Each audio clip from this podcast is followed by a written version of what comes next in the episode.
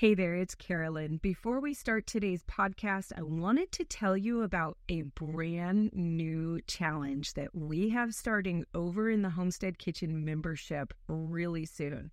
This one is all about making your very own herbal oils and culinary oils and cosmetic oils and turning them into salves and balms for your herbal medicine cabinet.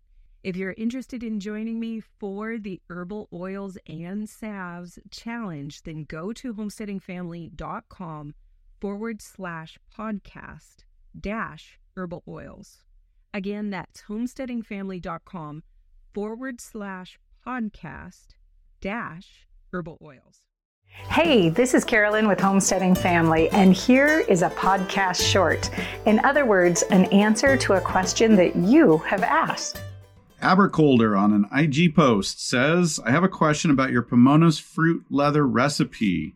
Uh, do I need to use white grape juice concentrate? I've made leathers in the past by simply blending my plums, and we love the flavor, but looking for better texture. Will Pomona's give texture without the juice? Thanks. Ah, yes, you can certainly do that. The um, the the challenge with the Pomona's pectin is that you have to blend that pectin in with something.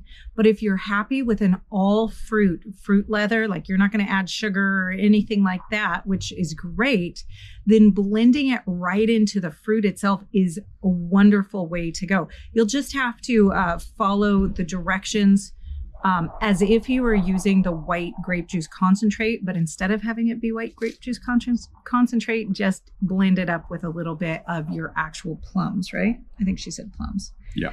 That sounds amazing, and that would be so good. And there you have it. I hope this answer is one you are looking for. We'll be sharing more of these in the future and hope you find them helpful and inspiring on your homesteading journey. For more homesteading family content, be sure to visit our website at homesteadingfamily.com.